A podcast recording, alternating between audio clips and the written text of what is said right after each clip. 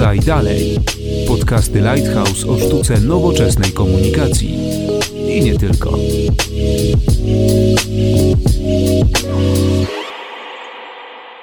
Dzień dobry, Konrad Domański. Zapraszam na 45. odcinek podcastu Lighthouse Podaj Dalej, w którym porozmawiamy o gamingu. Porozmawiamy o komunikacji wokół też raportu, który się ostatnio pojawił na rynku, mianowicie raportu Różne twarze polskiego gracza, przygotowanego przez HP Lighthouse i SW Research. Ale skoro mamy gości, mocno związanych z gamingiem, to o grach, o graczach, o otoczce całej gamingu w Polsce i nie tylko też będziemy sporo mówić. Moimi waszymi gośćmi dzisiaj Agnieszka Borysiuk, związana z branżą e-sport, game devem, gamingiem i mediami, ale też prezenterka i host wielu wydarzeń gamingowych, obecnie również project manager w Havas Play. Czy coś pominąłem? Dzień dobry. A dzień dobry. E, filantropka, wielbicielka gier, gracz. Nie wiem, można by długo wymieniać, ale myślę, że wymieniłeś większość moich stanowisk i zasług. Super, super. Branży. Dzień dobry, dzięki za zaproszenie. To o tych zasługach jeszcze na pewno porozmawiamy. Jest z nami również Bartosz Bart-Borowski, Gaming Business Development Manager w HP. Od wielu lat związany ze sportem, z branżą komunikacji również. Dzień dobry, cześć.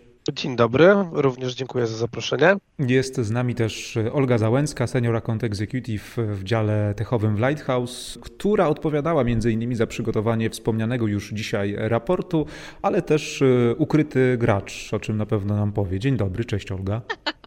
Dziękuję Konradzie za taki miły wstęp, tylko y, zmiana w nazwisku, Olga Zalecka. A ja powiedziałem Załęcka, tak? Rozumiem, tak, że nie tak. przyznajesz się przez takiego jednego pewnego fajtera do y, polskich znaków. tak, tak. Chciałam być Łęcką i z Bolesława Prusa, którego widzę właśnie przez okno, a wyszła Zalecka niestety. Słuchaj, to pracuj, pracuj, pracuj, pracujemy już trochę Olga razem, a ja cały czas myślałem, że Teams po prostu polskich znaków nie wyświetla. nie, nie, nie, nie, naprawdę umiem się podpisywać w mailu i specjalnie nie stosuję polskich znaków w swoim nazwisku. Przepraszam kochani, ale podcast uczy ucząc bawi i bawiąc uczy, naprawdę. Tak, tak, tak. Wiele, wiele można się dowiedzieć o współpracownikach też z takiego podcastu, co mnie niesamowicie e, cieszy. Słuchajcie, skoro rozmawiamy o gamingu, to, to może tak dwa słowa powiedzcie o tym, e, czy dużo gracie i, i w co gracie, bo, bo będziemy się skupiać na naszym raporcie. Może skoro Agnieszka była pierwsza wywołana, to powiedz Agnieszka, jak to u ciebie jest z tym gamingiem? Ukrywasz się, czy się nie ukrywasz? Ja się w ogóle nie ukrywam. W ogóle też nie uważam, że ukrywać się z gamingiem należy i ja gram w co się da i co się nawinie. Oczywiście mam swoje... Oj, nie wiem ile mamy czasu, żeby mówić w co gram. E, ale faktycznie gram sporo. Teraz wyszedł Baldur, który po Baldur's Gate 3 e, dla, e, z didaskaliami i z gwiazdką dla tych niezorientowanych albo tych, którzy żyli pod kamieniem, bo to była faktycznie duża premiera i pochłonęła mnie ostatnimi czasy, ale fakt faktem, że od dzieciaka po prostu gram w różnorakie rzeczy, od FIFA i gier sportowych przez jakieś GTA i czasami cywilizacja się trafi i Candy Crush Saga, co Bartek już się ze mnie zdążył zaśmiać, że 4150 level to nie były mrzonki, to nie były przechwalanki, to jest fakt i wcale się tego nie wstydzę, więc ja jestem graczem bardzo wszechstronnym, a czasem jak się y, ze znajomymi trafi jakaś strzelanka, która nas na długie wieczory pochłonie, to i faktycznie parę set godzin albo i ponad tysiąc jesteśmy w stanie poświęcić na taką właśnie trochę już bardziej społeczną strzelankę, typu Rainbow Six Siege. Mówię społeczną, bo chociaż w trakcie pandemii. To była bardzo mocno socjalizująca rzecz te gry, muszę przyznać. I mogłabym tak mówić i mówić, mój drogi, ale chyba mniej więcej już wiesz, o co mi chodziło z tym, że gramy wszystko prawie. Dokładnie tak, dokładnie tak. A ty, Bartosz, y, bardziej esportowo, czy też starasz się gdzieś singlowe produkcje ogrywać? Życiu esportowo nie stawiałem żadnych kroków. Nie, przepraszam, skłamałbym. E, w liceum rozgrywaliśmy turnieje w CS-a na lekcjach informatyki, ale to było. E, ja byłem po prostu mięsem armatnym. Ja nigdy nie miałem. E, że tak powiem, takiego hartu w sobie, żeby, żeby gdzieś tam więcej grać. Różnego rodzaju MMORPG, to był, tak, był taki okres parę lat temu, że sporo w to grałem. E, World of Warcraft, Lineage. E, zaczynałem od tej przepięknej Tibi, o której tak e, głośno kiedyś było, tak, grałem. E, teraz teraz, e, teraz gram w gry single player, gram w gry e, bardziej rozbudowane. Ostatnia, ostatni tytuł, który zrobił na mnie bardzo duże wrażenie to The Last of Us, no ale to ze względu na to, że e, mimo tego, że pracuję w branży PC-owej, e, jestem bardziej gamerem konsolowym ze względu na tytuły, ale też ze względu na moje dzieci. Ostatnio w Switcha też zainwestowałem i sobie gramy w Mario Kart albo w Pokémony, więc też tak jak Agnieszka pokazała, przekrój gier bardzo, bardzo duży. Olga, czas na ciebie, grasz? Widziałam, że w tym zestawieniu wypadnę blado. Otóż graczem to jestem bardzo marnym. Smartfon też się ale... liczy. ale um, jestem graczem planszowym bardziej, o. to zdecydowanie. Także gry w moim życiu istnieją, ale ostatni raz przyznam się, że grałam, e, jeżeli chodzi o takie e, no, gamerskie E, jednak powołania to zdecydowanie w podstawówce i to były Simsy. Natomiast e, dzięki Wam, dzięki e, raportowi, dzięki HP, klientowi w ogóle jestem pewna, że do grania będę teraz zaglądać bardziej i częściej, bo naprawdę doświadczenia, które mm, miałam okazję tutaj poznać podczas eventu, podczas przygotowywania badania, różne fajne historie, naprawdę coraz bardziej mnie kuszą, żeby tą graczką zostać. Także kto wie, kto wie.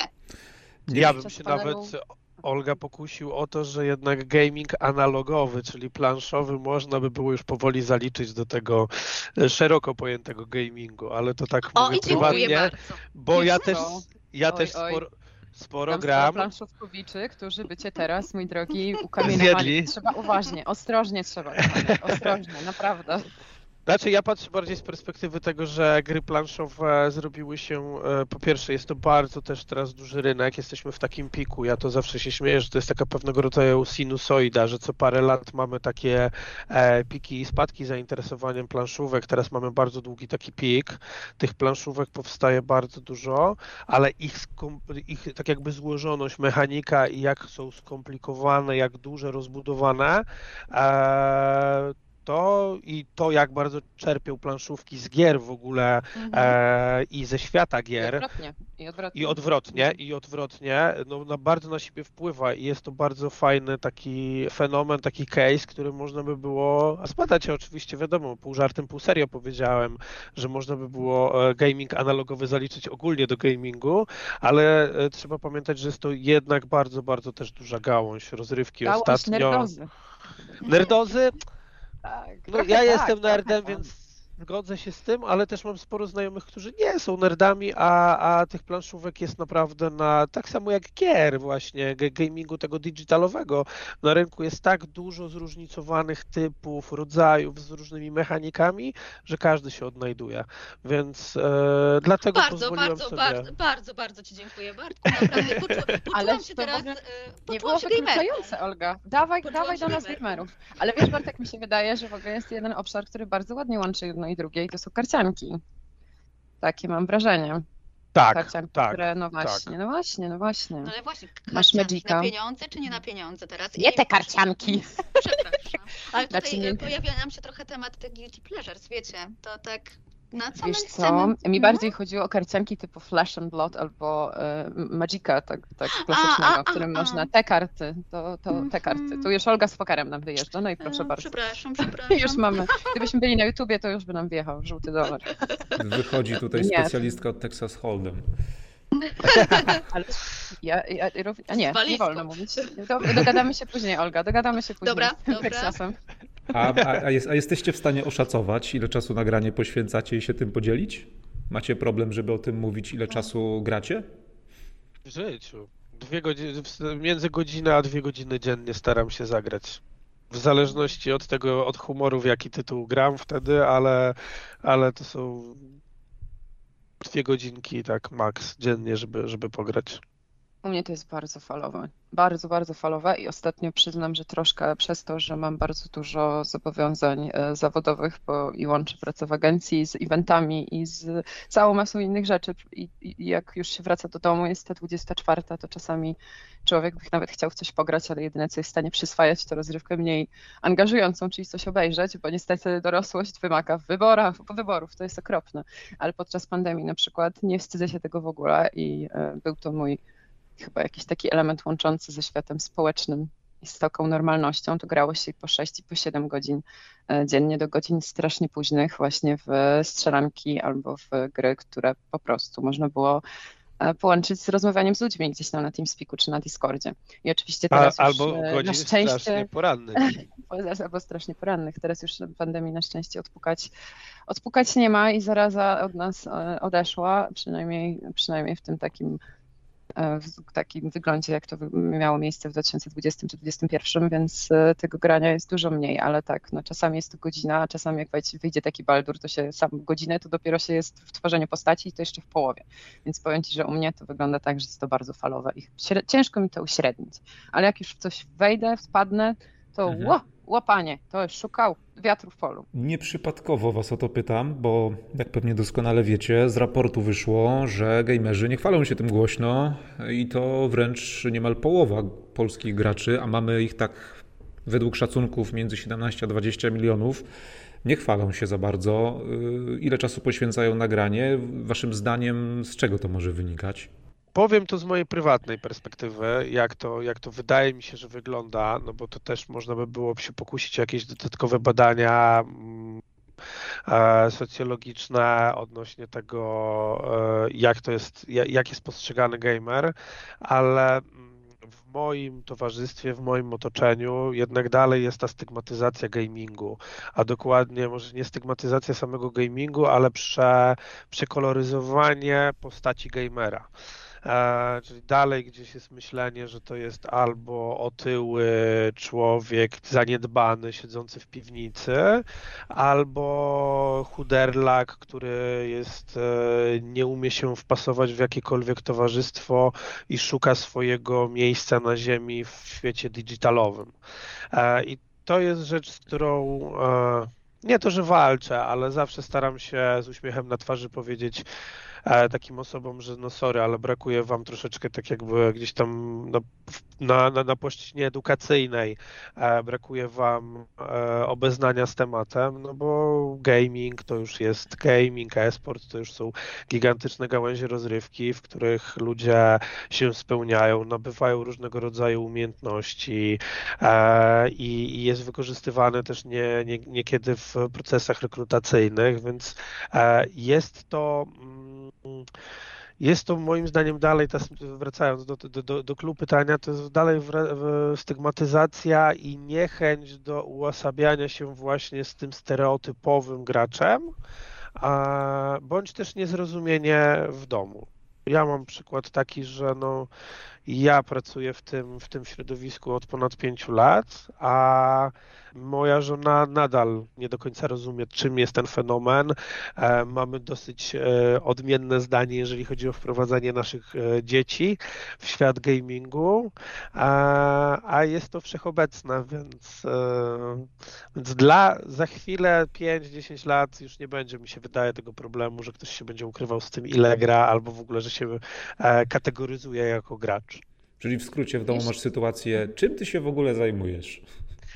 Czym się zajmuje, to że ona wie, ale ona tak jakby patrzy na to z przymrużeniem oka i mówi, ja dalej nie rozumiem, że ten gaming i to wszystko to jest takie, takie wow, że takie firmy właśnie jak e, HP e, rekrutują człowieka, który ma tutaj konsultować jakieś działania gamingowe, zarządzać kategoriami gamingowymi.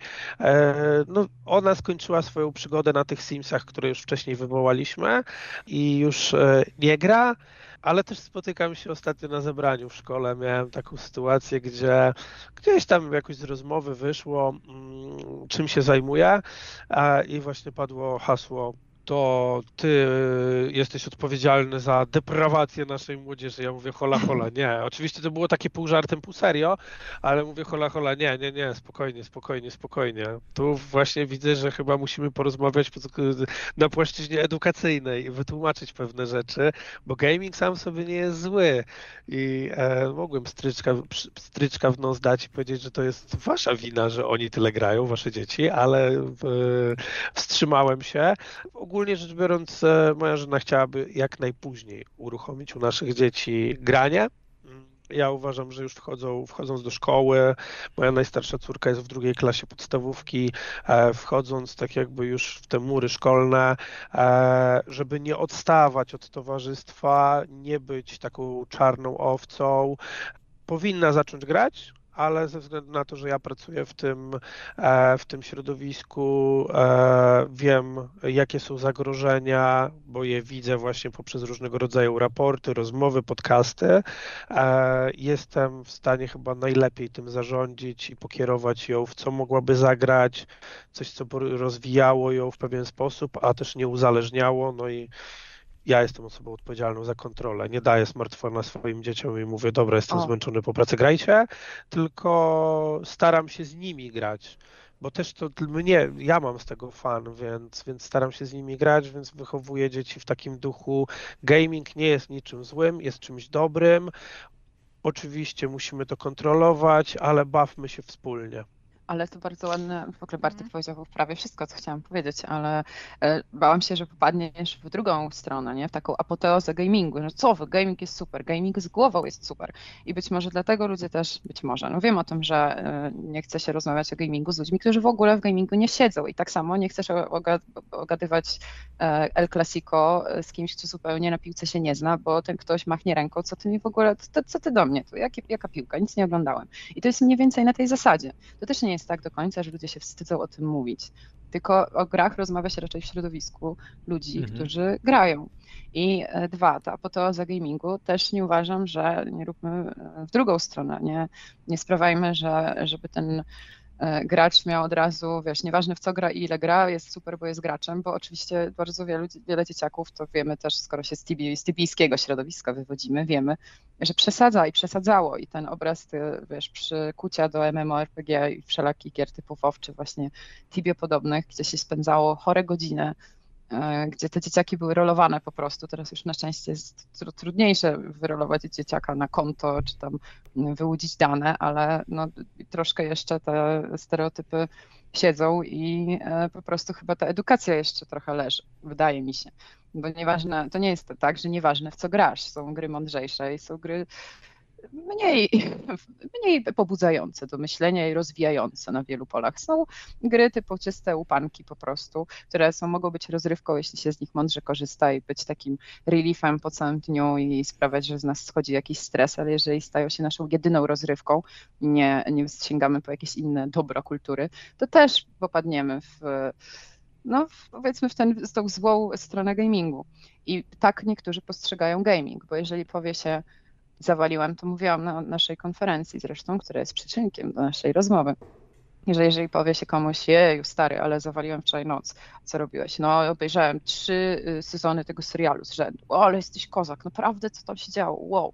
A jak powiesz temu samemu koledze, który nie gra, i o graczach ma tak raczej wie, że grają i że są, ale nie wie, że ty grasz, że ło, spędziłem 12 godzin, bo wchodził nowy sezon w WoWie i, i ojejku, ale musiałem tam sprawdzić ze znajomymi, co tam się dzieje, to powie najczęściej, co, co ty w ogóle, ile ty masz lat, człowieku, daj spokój, to siedź i rób te zadania, bo, bo idź na tego kola rano, twoja wina, że siedziałeś w nocy. Więc jakoś stawiamy te rozrywki na trochę innych, e, na innych e, stopniach, stopniujemy je, mimo że tak samo można oglądać głupie seriale, jak i mądre seriale, tak samo spędzamy czas y, w grach różnego rodzaju. Takie mam wrażenie. A to, co powiedziałeś Bartek o tym zebraniu, to tak Ula Klimcza, która jest performance coachem w Navi, jednej z największych organizacji sportowych i była naszym gościem i gościnią podczas panelu i podczas konferencji powiedziała to samo, że mimo, że ona gra, jej mąż gra i w zasadzie to on wciągnął ją do tego esportowego, gamingowego świata, to jak na zebraniu rodziców powiedziała, że pracuje w tej branży, no to spotkała się z takim lekkim ostracyzmem. Więc y, myślę, że tu jeszcze ten etap edukacji, czyli tak naprawdę czym są gry, jak to jest bardzo szeroka gałąź rozrywki, jak można y, z dzieciakami y, o tych grach rozmawiać, tak żeby nie być boomerem od razu wrzuconym do szuflady, a bo ty nic nie wiesz i dalej zupełnie odsuwanym od tego tematu w domu. Także to jest, jest milion tych powodów, mój drogi. Otworzyłeś puszkę Pandory. No, Pandora ostatnio popularne słowo, bo też cała sprawa wokół Pandory słynnej spowodowała to, że może trochę bardziej rodzice zainteresowali się też, jakich influencerów dzieci oglądają, bo to też na pewno ma duży Mamy wpływ. Nadzieję. Też ma to duży wpływ na gaming, bo, bo nie ma co ukrywać, że są influencerzy gamingowi, którzy mądrzej opowiadają i, i fajnie to przedstawiają też w taki sposób rozwijający, a są tacy, którzy, no, no wiadomo, jak przedstawiają, to, to, to jakby tego nie będziemy mocno komentować komentować. Ja też tak, jeszcze... ale wiesz co, patrz, mhm. spójrz na to, że ta Pandora, już abstrahując od e, wszystkich szczegółów tej sprawy, to e, osoby najbardziej oskarżane o różne niemoralne i prawnie zakazane niekiedy zachowania e, zaczynały swoją przygodę w internecie od streamów w Minecrafcie, grze, która jest gigantycznie rozwijającą grą i która myślę, że jest jedną z takich najbardziej edukacyjnych i kreatywnych gier dla bardzo młodych dzieciaków, nie tylko zresztą, bo w to grają całe rodziny, i czy to oznacza, że ten Minecraft jest zły? Absolutnie nie. Czy niektórzy mogą taki wniosek mhm. gdzieś tam e, wyciągnąć? Pewnie mogą, więc też mówienie o tym w jasny sposób, jak to wyglądało i że tak naprawdę oni tego Minecrafta to mogliby grać w cokolwiek innego, to po prostu wtedy było popularne i na tym się wybili, ale niczemu winny nie jest sam e, Minecraft, sama gra, sama platforma. Nie? Więc jakby dobrze, że o tym rozmawiamy, bo może właśnie dzięki takim podcastom e, znajdą się rodzice i ludzie, którzy nie wiedzieli, i łączyli te zjawiska, a tak wcale nie jest. I zjawisko jest złożone. Tak, no to też zdecydowanie raport w ogóle pokazuje, tak odnosząc się do, do, do, tego, co powiedzieliście, że po pierwsze, według raportu różne twarze polskiego gracza, zaledwie 30% graczy przyznaje, że gra w czasie, który powinni przeznaczyć na naukę lub pracę, więc chyba nie zawalają ważnych rzeczy, gamerzy. No jedna 30% to wcale nie jest moim zdaniem tak, tak dużo. Ale druga sprawa jest też taka pod kątem gier, w jakie e, gramy w Polsce. Najchętniej preferowanym gatunkiem były gry przygodowe, które też są jakby nie patrzeć rozwijające, bo zawsze zawsze w tych e, gierkach troszkę trzeba się zastanowić. Ja Wam powiem, że jeszcze jak już rzucam statystykami z, z tego badania, to zainteresowała mnie bardzo jedna statystyka, e, że aż 50 czasu poświęcamy na wybór gry, w którą chcemy pograć. Jak już jedną skończymy, na przykład jeżeli gramy w gry singlowe albo szukamy sobie jakiejś do online'owej rozgrywki, no to aż 50% czasu poświęcamy na szukanie gry, 35% na oglądanie transmisji z rozgrywek lub czytanie recenzji gier, też mniej więcej e, tyle. No i podobnych gdzieś procent jest 32% w przypadku samouczków, tutoriali, materiałów pomocowych, no bo nie ma co ukrywać, e, gry nie są... Kiedyś mi się wydaje, że gry ogólnie były trudniejsze, teraz są może trochę prostsze, ale, ale jednak właśnie jako gracze, ja, mam, ja, ja to obserwuję też gdzieś, że szukamy mega prostej rozrywki, która po pracy, po szkole zapewni nam trochę oderwania się i też często nie chcemy jakoś dużo rozkminiać, wtedy są właśnie to te jesteśmy tutoriale. przebodźcowani, no, Konrad. To, jakby, to, to, są te czasy, gdzie mamy taki wybór. To skoro już rzucasz ciekawostki, to powiem Ci, że w 2000, czy ciekawostki, dane, liczby, liczby, to potęga. W 2022 roku na Steamie pojawiło się, dobra, to zagadka, kochani, może Wam, proszę bez googlowania, bez googlowania. Ile, jak uważacie, w 2022 ile się gier na Steamie pojawiło? Można się pomylić o tysiąc. Kurczę, ale na Steamie to też się bardzo dużo pojawia gier takich, że tak powiem, Indie, wątpli wątpliwej jakości. Różnorakich, nie mówię o trailerach powiedzmy bez pokrycia, to jest temat inny podcast, ale e, mniej więcej. To żeby pokazać skalę. 60. Coś mi się wydaje, że granica błędu jest yy, i tak duża, ale to będzie du du duża. No, tak, podpowiedział. Nie no, ja stawiam, że około 10. Też bym tak powiedziała. 13 tysięcy. Ja myślałem, ja myślałem, że w ogóle z 20-30 będzie. Ale nie, nie, 13, nie dałabym wtedy tysiąca. Tak 13 tysięcy gier, więc mhm. wiesz, ten wybór jest po prostu gigantyczny także w obrębie samego gamingu. A propos tego, co powiedziałeś, że wybieramy, bo mamy taki wybór gigantyczny, mimo że tych produkcji AAA, czyli tych tutaj Didaskalia Gwiazdka znowu, które, które wykładane są największe pieniądze i które zaangażowani są najwięksi wydawcy, pojawia się wcale nie tak wiele to ci posiadacze PS5 na przykład wiedzą, ile czasu trzeba było czekać i, i jaką produkcją na mapie gamingową jest chociażby Spider-Man 2, który się niedawno pojawił i tych gier wcale nie ma dużo, ale produkcji mniejszych, takich, które ktoś, kto jest zainteresowany tylko przygodówkami albo tylko jakimiś tam małymi arkadówkami, ale arkade'ówkami, to znajdzie coś dla siebie, ale tych produkcji jest, powiem wam, gigantyczna masa. liczba po prostu, masa. Jako początkująca więc, tak. gamerka to miałabym problem, żeby wybrać. Ale wiesz mniej więcej e, chociażby z tych naszych rozmów, co mogłoby Cię zainteresować, albo chociaż może skoro te Simsy kiedyś, to może jakieś symulatory. E, o, wiem, do kogo się zapraszam do nas. My. Wiem, do kogo się zgłosić, wiem, do kogo się no zgłosić w pierwszej kolejności. Ale odnośnie masz... tych 50%, przepraszam, pozwolę sobie wrócić, bo tutaj wydaje mi się, że też warto, e, bo z jednej strony taka, taka, taka liczba może, może e, nie to, że szokować, ale wprowadzić w takie trochę e, zdziwienie, ale z drugiej strony zakładam, że każdy z osób obecnych dzisiaj tutaj na, podczas naszej rozmowy jest posiadaczem jakiejkolwiek konta na jakiejkolwiek platformie streamingowej, VOD i tym podobnych. Tam to 90% czasu na szukanie. Tak, Mamy tak, tam mamy też ten efekt, tak ja bym go nazwał trochę efektem Netflixa, to znaczy, że e, jeden, jeden z efektów Netflixa jest taki, że odpalamy wieczorem platformę e, i chcemy wybrać sobie jakiś film albo serial. I tak naprawdę 20-30 minut to jest wybieranie, oglądanie tych trailerów, oczywiście jeżeli mówimy o czymś nowym, bo chcemy znaleźć dla siebie produkcję, która, która nam odpowiada. E, też nie ma co ukrywać, że z roku na rok, z dekady na dekadę, a nawet z pokolenia na pokolenie, bo już teraz coraz więcej pokoleń jest tymi pokoleniami, które mm, ma dostęp, szeroki dostęp do gamingu, ma jakieś swoje wymagania ma jakieś swoje upodobania.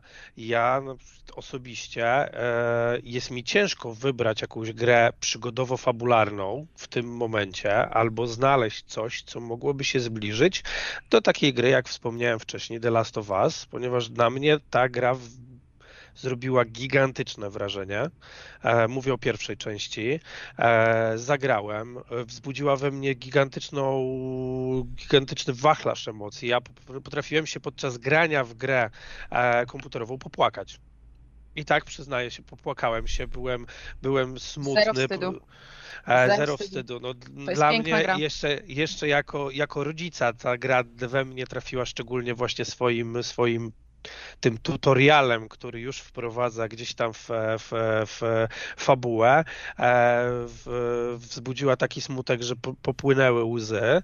E, były sceny, w których się dobrze bawiłem i były takie żartobliwe. Były też momenty, w których e, no, byłem przestraszony, więc ona też posiada takie, takie znamiona jakiegoś horroru czy survival horroru, więc to są po takiej po przejściu takiej gry człowiek ma bardzo wygórowane oczekiwania i nie chciałby odpalać gry, na którą w pewien sposób straci czas, która nie spełni tych oczekiwań. Więc mm, wybór gry jest, e, jest te 50% czasu jestem w stanie zrozumieć, bo tak jak to w przypadku, tak jak Agnieszka powiedziała, można to odnieść do tego Baldura, że w Baldur's Gate to jest na tyle skomplikowana, duża, rozbudowana gra, ale żeby czerpać z niej pełną przyjemność, samo tworzenie postaci zajmuje nam dobrych parę godzin, tak bym to nazwał, dla tych osób, które, które, które grały w takie gry, e, ponieważ chcą poczuć cały klimat, który mogą e, poczuć, e, który jest im, który może być im zaserwowany i do tego się trzeba odpowiednio przygotować. I tak samo jest właśnie moim zdaniem z wyborem gry. Tak długo siedzimy i wybieramy tą grę, ponieważ mamy naprawdę wysokie oczekiwania i ten rynek tak nas troszeczkę zepsuł bo dostajemy coraz ciekawsze, coraz większe, coraz bardziej wymagające czy skomplikowane gry w różnych settingach. E, mieliśmy teraz Cyberpunka, mieliśmy wcześniej Wiedźmina, dwa różne settingi, dwie różne gry, które no, odbiły się gigantycznym echem. E, no, polski game dev pokazał tymi grami, nie tylko tymi, ale to są takie nasze, wydaje mi się, najbardziej znane eksportowe produkty mm, na świecie, że że, jesteśmy, w, że my jako Polacy jesteśmy w stanie zrobić super gry, a jedna i druga gra jest po prostu grą wow. No, siedzisz i czerpiesz przyjemność, no po prostu to nie, no płynie. tak, Bartek, ale ty mówisz o grach, które mają milionowe nakłady i to są AAA, które wychodzą raz, dwa razy do roku i no, studio Naughty Dog, które jest e, producentem e, The Last of Us, to, są, to jest także studio, które jest, stoi za wszystkimi Unchartedami, przecież. Więc jak tak to jest. są takie studiów, to jest na świecie nie za wiele. To zresztą wszystko jest pod stajnią Sony, to są ekskluzywy na, na PlayStation. Teraz już teraz to was jedynka wyszło na PC, ale przez lata był to ekskluzyw i to też wojna, wojna konsol do tego dochodzi. Tutaj możemy rozmawiać w ogóle, uch, bardzo szeroko możemy pójść, zaraz powiem ci. Ale to też a e, propos tego wybierania, to mówisz o świadomym wybieraniu.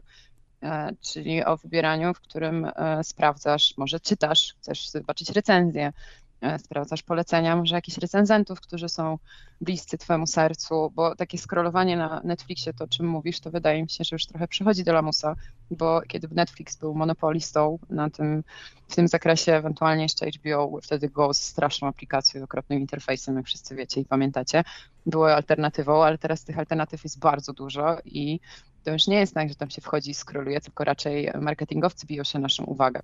I masz murale, masz gigantyczne kampanie. Jak e, Kanal Plus zrobi swój serial, to dowiesz się z wszystkich możliwych reklam w internecie o tym. I tak jest Twoja uwaga przyciągana. Więc gra z większymi budżetami także na marketing przyciągnie Twoją uwagę, a nie tylko to scrollowanie. To tak samo jest z grami. Na Steamie te gry, które wydadzą pieniądze i które się będą wyżej, e, wyżej plasować w wishlistach, czyli, czyli te gry, gdzie ludzie zadeklarują, że chcą je w przyszłości zakupić i chcą śledzić ich poczynania, będą wyżej listowane i będą podpowiadane. Więc te produkcje, które mogą być perełkami, mogą być gdzieś tam zakopane, a te, które po prostu będą miały lepszy marketing, będą się wybijać. To jest, powiem Ci, tutaj już o marketingu y, gier możemy porozmawiać, ale nie wiem, czy my za bardzo nie odbiegamy od tematu. Dlatego jestem ja i, i, i wracam do naszego raportu między innymi. przyda się, przyda się Konrad, tutaj powiem Ci, że jest takie gaduły, zaprosił, że wow. Spodziewaliśmy się tego, słuchajcie, że tak będzie. Na szczęście czas nas nie ogranicza, chociaż wiadomo, no też nie chcemy tego zrobić zbyt długiego, żeby ten podcast miał ręce i nogi, mówiąc wprost. E, ja, ja też akurat tutaj przysłuchuję się waszej dyskusji na temat e, konsol, na temat tego, kto właśnie jak gra, czy, czy są ci gracze Xboxowi, PlayStationowi, ale so, są też gracze PC Master Race tak zwani i z badania wynika, że 63% badanych w Polsce jednak używa bardziej komputerów do grania, preferując laptopy laptopy niż, niż kompy stacjonarne. No i myślę, że też z perspektywy HP jest to dosyć istotne, że jednak cały czas ten rynek gamingowy opiera się bardziej na e, PC-tach niż, czy, czy, czy tam laptopach niż na konsolach. Tak, opiera się na, na, na, na PC-tach, no ale też trzeba przyznać, że no, nasza e, ostatnia e, kampania, która była skierowana, która była dedykowana pod markę Victus, e, no była kampanią, która, e, m, której hasło było uwolnić swoją drugą tak, naturę, e, czyli dwie, tak samo jak jest nazwa raportu, która, tytuł raportu, który też miał w pewien sposób w, ten sam, e, w, w tą stronę brzmieć, czyli podwójna natura. E, nie ma co ukrywać, że no, mm, laptop czy komputer stacjonarny jest obecny już prawie w każdym gospodarstwie domowym w gigantycznej większości, tak bym to powiedział. I posiadanie, pandemia z tym nam też troszeczkę pomogła, ponieważ przerzuciliśmy całą pracę e, na pracę zdalną, naukę również na naukę zdalną. Tych urządzeń do, do, do, do, do pracy, do nauki e, potrzebowaliśmy więcej, więc ten mm, rynek się nasycił, ale też e, świadomość była taka, że okej, okay, no musimy mieć laptopa do nauki, ale też fajnie by było, żeby ten laptop spełniał też inne warunki w przyszłości. Laptop do nauki może być laptopem bardzo podstawowym, e, najtańszym, ale możemy troszeczkę do niego więcej budżetu dołożyć i mieć laptopa, na którym będziemy mogli zagrać w czasie wolnym, bądź w przypadku 30% też w czasie tej nauki, która powinna być, bądź pracy. Polskie społeczeństwo od, od chyba chyba samego początku było tym społeczeństwem, które było, wybierało laptopa na pierwszy, e, raczej komputer na pierwszym miejscu, jeżeli chodzi o gaming.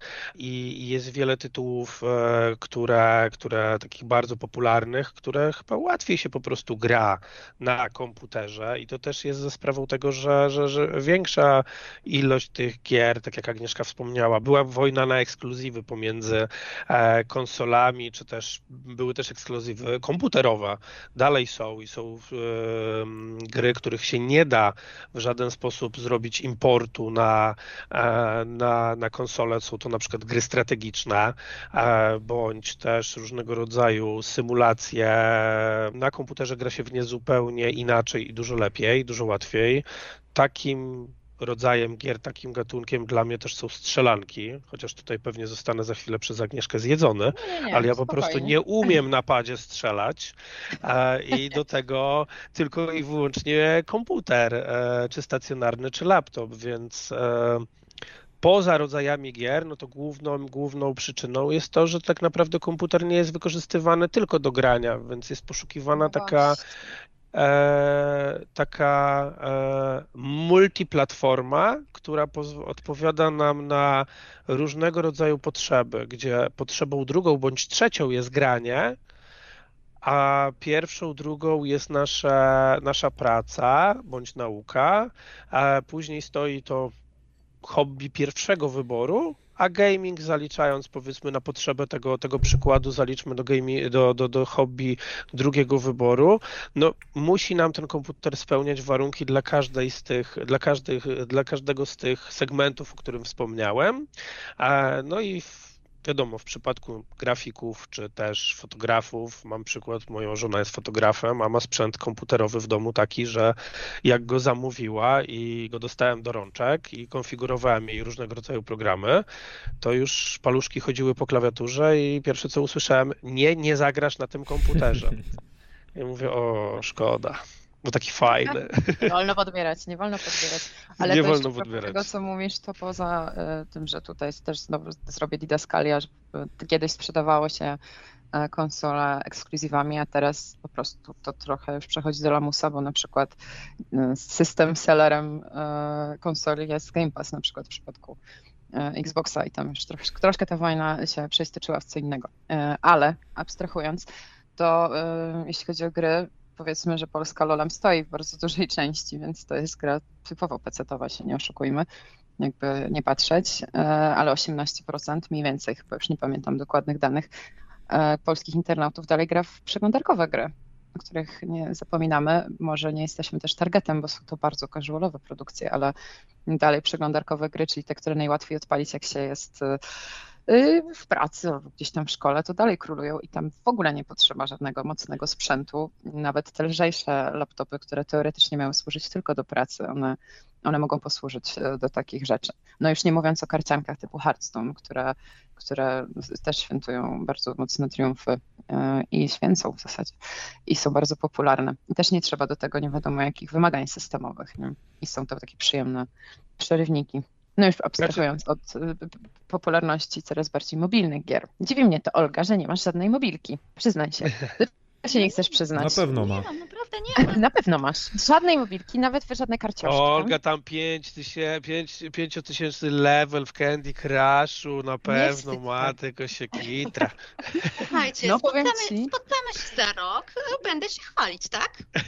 Nie, nie, znaczy ja nie, ma, nie namawiam oczywiście, ale po prostu ten wzrost popularności gier mobilnych, e, że cię ominął, moja droga, to powiem ci, że takim białym krukiem na arenie jesteś. A nie kusiło cię tam e, czasu do czasu reklamy o różnych mobilek i nie tylko? Nigdy nie stwierdziłaś? Droga, nie, ja nie, no, absolutnie. Ja jestem, wiesz, jestem analogowa bardziej, zdecydowanie nie. Szczerze, szczerze e, powiedziawszy, to tak się przysłuchuję od dłuższego momentu waszej dyskusji, jak zwykle jestem zachwycona i tyle się z tego uczę.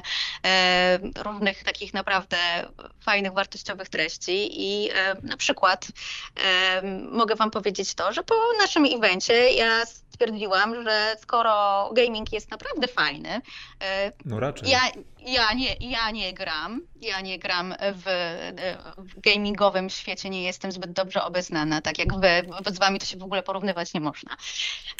Natomiast ja mojemu dziecku zarzuciłam tableta i tak, tak, będę miała rosnącą gamerkę, która będzie mnie szkoliła, jeszcze oprócz Was oczywiście, więc e, stwierdziłam, że to też jest odpowiedni moment do tego, żeby, żeby dziecko z moją pomocą wkroczyło w ten świat, bo on jest interesujący, on jest pasjonujący, on gromadzi naprawdę rzesze fajnych, e, ciekawych, inspirujących osób, z którymi można porozmawiać, bo gdzieś, tak jak już e, mówiliście niejednokrotnie, no jest ten stereotyp w polskim społeczeństwie, gdzie no, ten gamer to jest taki trochę nerd, trochę odizolowany od świata. Tak naprawdę tutaj się okazuje, że gamerami świat stoi i każdy ma jakieś doświadczenia z grami, każdy ma jakieś swoje perspektywy i ta złożoność natury polskiego gracza jest naprawdę fascynująca.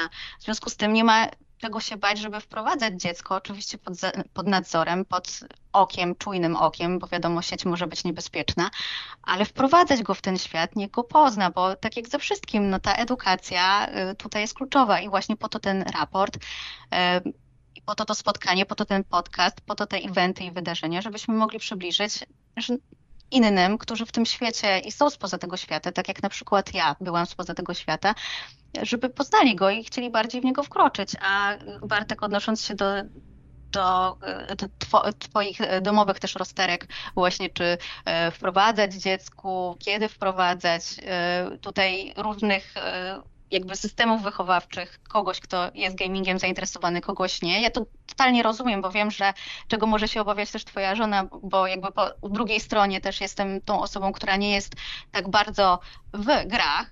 E, ale myślę, że jak zaprosimy ją na kolejny event, to też zmieni perspektywę widzenia. Naprawdę. Mam taką Wszystko nadzieję. z głową. Wszystko z głową, kochani. Ja uważam, Ale to, to jest, jest jest też jedna rzecz, którą, którą jeżeli możemy, to, to chciałem e, tak tylko pokrótce poruszyć, bo mm, my cały czas e, rozmawiamy i rozumiem, że jest to tak jakby dzisiaj e, clue naszej rozmowy, raport gamerzy, czyli gracze, ale musimy też pamiętać o jednej rzeczy i to też jest tak jakby pewnego rodzaju wartość do tej edukacji, E, którą możemy e, mm, przekazywać, że gaming to nie tylko granie. Przecież ja i Agnieszka jesteśmy przykładami osób, które są z branży gamingowej, ok, gramy, ale to nie jest, my na tym nagraniu nie zarabiamy, to nie jest nasz dochód, ale mimo wszystko pracujemy w tym segmencie, w tym sektorze od jakiegoś czasu i to są, to są takie role jak my, agencyjne, czy też bycie hostem wydarzenia, tak jak Agnieszka, czy też e, takie w moim przypadku osoba, która zarządza kategoriami gamingowymi, ale to są też e, ludzie, którzy zajmują się, no dobrym przykładem może być e, cała, ca, ca, cały e, case e, Polsat Games, tak? Stacji telewizyjnej, która jest dedykowana pod gaming, a tam mamy ludzi, którzy są zajarani tym gamingiem, o to jest ich pasją, ale spełniają się jako realizatorzy dźwięku, jako montażyści, jako reżyserowie wydarzeń i jest gigantyczne zapotrzebowanie na ludzi, którzy rozumieją gaming jako gaming, ale nie chodzi o samogranie, a całą otoczkę dookoła tego.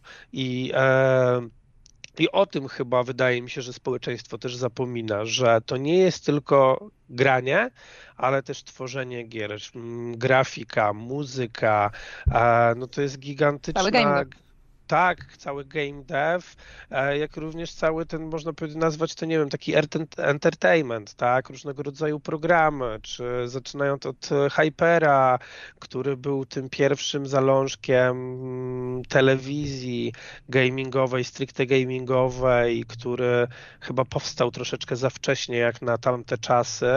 Teraz e, byłby chyba najchętniej oglądanym kontentem gamingowym e, i około około gamingowym, jaki można było sobie wyobrazić, gdyby powstał to powiedzmy 5 lat temu, a nie... Powstało, przecież próbowało, tam były re, re, jakieś próby e, wskrzeszania. Reaktywacji. reaktywacji. To myślę, że właśnie formuła e, na tamte czasy była, była do, dobra. My patrzymy na to przez bardzo duży sentyment. A teraz Pewnie takie tak. publicystyczne, tak, na pewno Bartek, sentyment jest bardzo ważny dla graczy, to już jak nie wiem dla kogo. Oczywiście, że tak, to już my wchodzimy w tematy w tematy sentymentalne, ale to jakby wydaje mi się, że jednak największą branżą, która z grami jest związana, bo my pracujemy faktycznie bardziej w gamingu, ale to game dev, e, czyli ta branża, która robi gry, producenci, wydawcy, to są programiści, to, są, to jest branża IT, w ogóle jest bardzo z game devem blisko związana, bo bardzo bez programistów, e, bez silnika, to wiesz, to tak z grą będzie ciężko. Nie pojedzie, nie pojedzie. Tak, nie pojedzie, chociaż...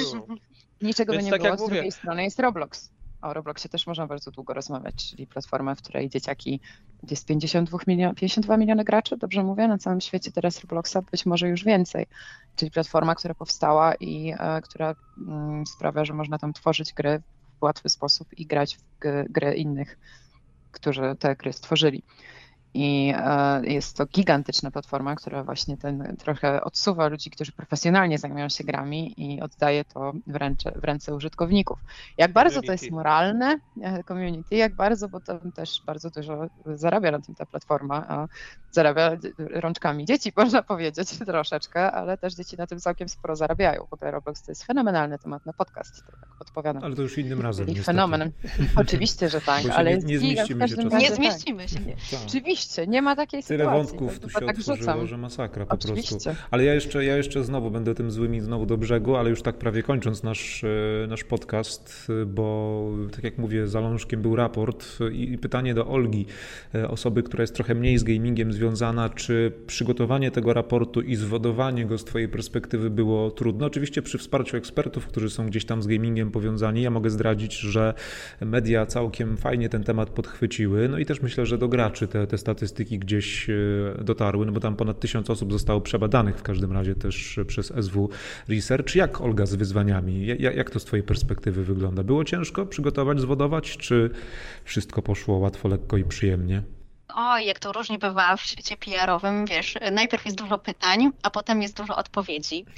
E, słuchajcie, no wyzwania komunikacyjne były, to nie, nie da się ukrywać, e, nie, nie da się tego ukryć w ogóle, bo mm, po pierwsze, wyzwanie to było dla mnie, jako osoby spoza y, branży, jakby zrozumienie waszej, waszego świata, trochę tak bym to powiedziała e, kierując tutaj się do, do Bartka i do Agnieszki, ale z drugiej strony dało mi tą perspektywę właśnie laika, żeby odpowiedzieć na to wyzwanie komunikacyjne. Bo to tak jak trochę Aga mówiłaś, gdzieś jak mówicie w swoim środowisku, gamer do gamera, poruszacie się swego rodzaju takim slangiem, już trochę takim e, idiolektem i specyficznym, e, takim technolektem w zasadzie. Rozmawiacie i wrzucacie dużo, dużo wątków, dużo nazw i w ogóle wiecie o co chodzi, a słuchając tak czasem spoza, e, nie wszystko do końca jest dla człowieka zrozumiałe. I takim właśnie ja sobie zmapowałam takie wyzwanie komunikacyjne. Ok, dobrze, gamerzy gamerami, ale jak zainteresować innych tych światem, które, którego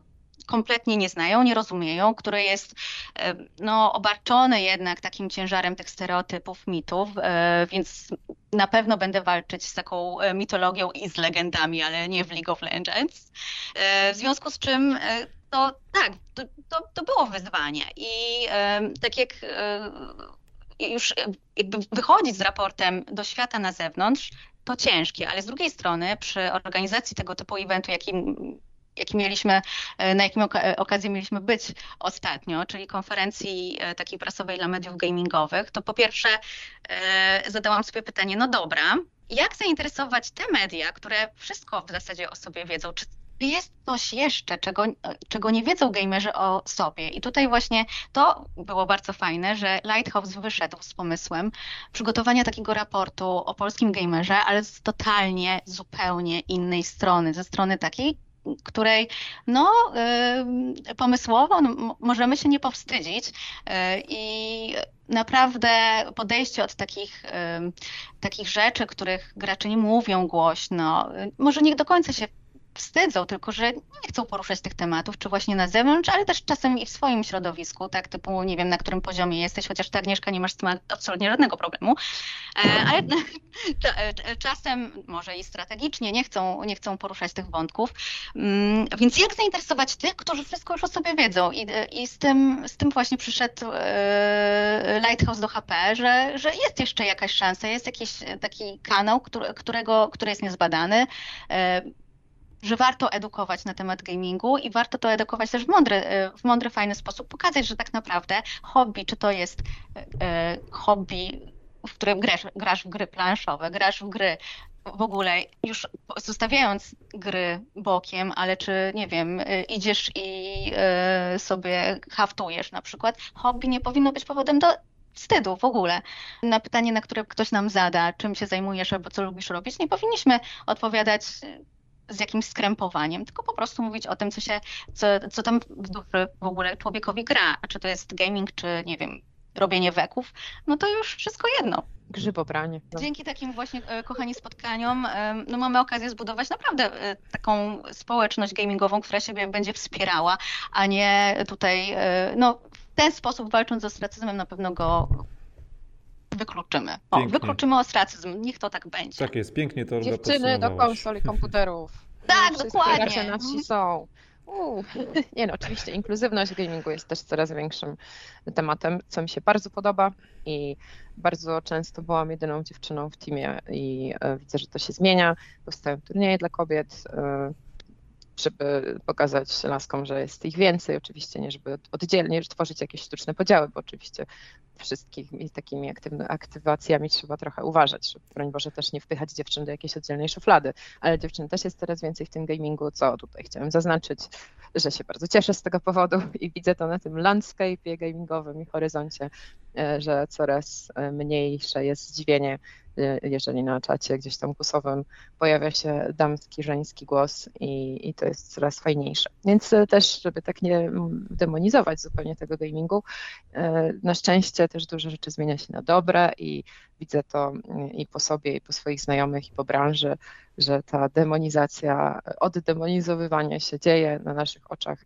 co jest całkiem super trendem. Też y, tak, żeby nie, wyszło, nie wyszedł nam z tego taki pesymistyczny wniosek, bo dalej faktycznie kuleje, y, kuleje jeszcze troszeczkę ta powszech, powszechność wiedzy, jak ten gaming wygląda, jak bardzo szeroko jest to branża, jak bardzo inkluzywna, ale jest coraz lepiej i idziemy w dobrym kierunku. O. Myślę, że tym pozytywnym aspektem możemy zamknąć naszą dzisiejszą dyskusję, która mogłaby się jeszcze rozwijać w wielu kierunkach, więc y, Was proszę też o to, byście byli gotowi w bliższej albo dalszej przyszłości, żeby jeszcze te wątki rozwinąć, czy to w naszym podcaście, czy podczas innych rozmów. Dziękuję, że, że znaleźliście czas, by, by porozmawiać, by się z nami dzisiaj tutaj spotkać. Przypominam, był to 45. już odcinek podcastu Podaj Dalej. Moimi i Waszymi gośćmi była Agnieszka Borysiuk. Dziękuję. Dziękuję bardzo za zaproszenie. Olga Zalecka, dziękuję też bardzo. Dziękuję bardzo, Konradzie. I chyba musimy teraz troszkę pomyśleć na temat kolejnych e, pytań do kolejnego raportu. Dokładnie tak. Trzeba będzie to rozwinąć. I Bartosz Borowski, dzięki. Dziękuję pięknie. A Was zachęcam e, też, byście zajrzeli do opisu tego podcastu, bo tam podlinkowaliśmy pełną treść raportu. Konrad Domański, do usłyszenia. Cześć. Spodobał Ci się nasz podcast? Podaj dalej i śledź naszą stronę oraz kanały społecznościowe.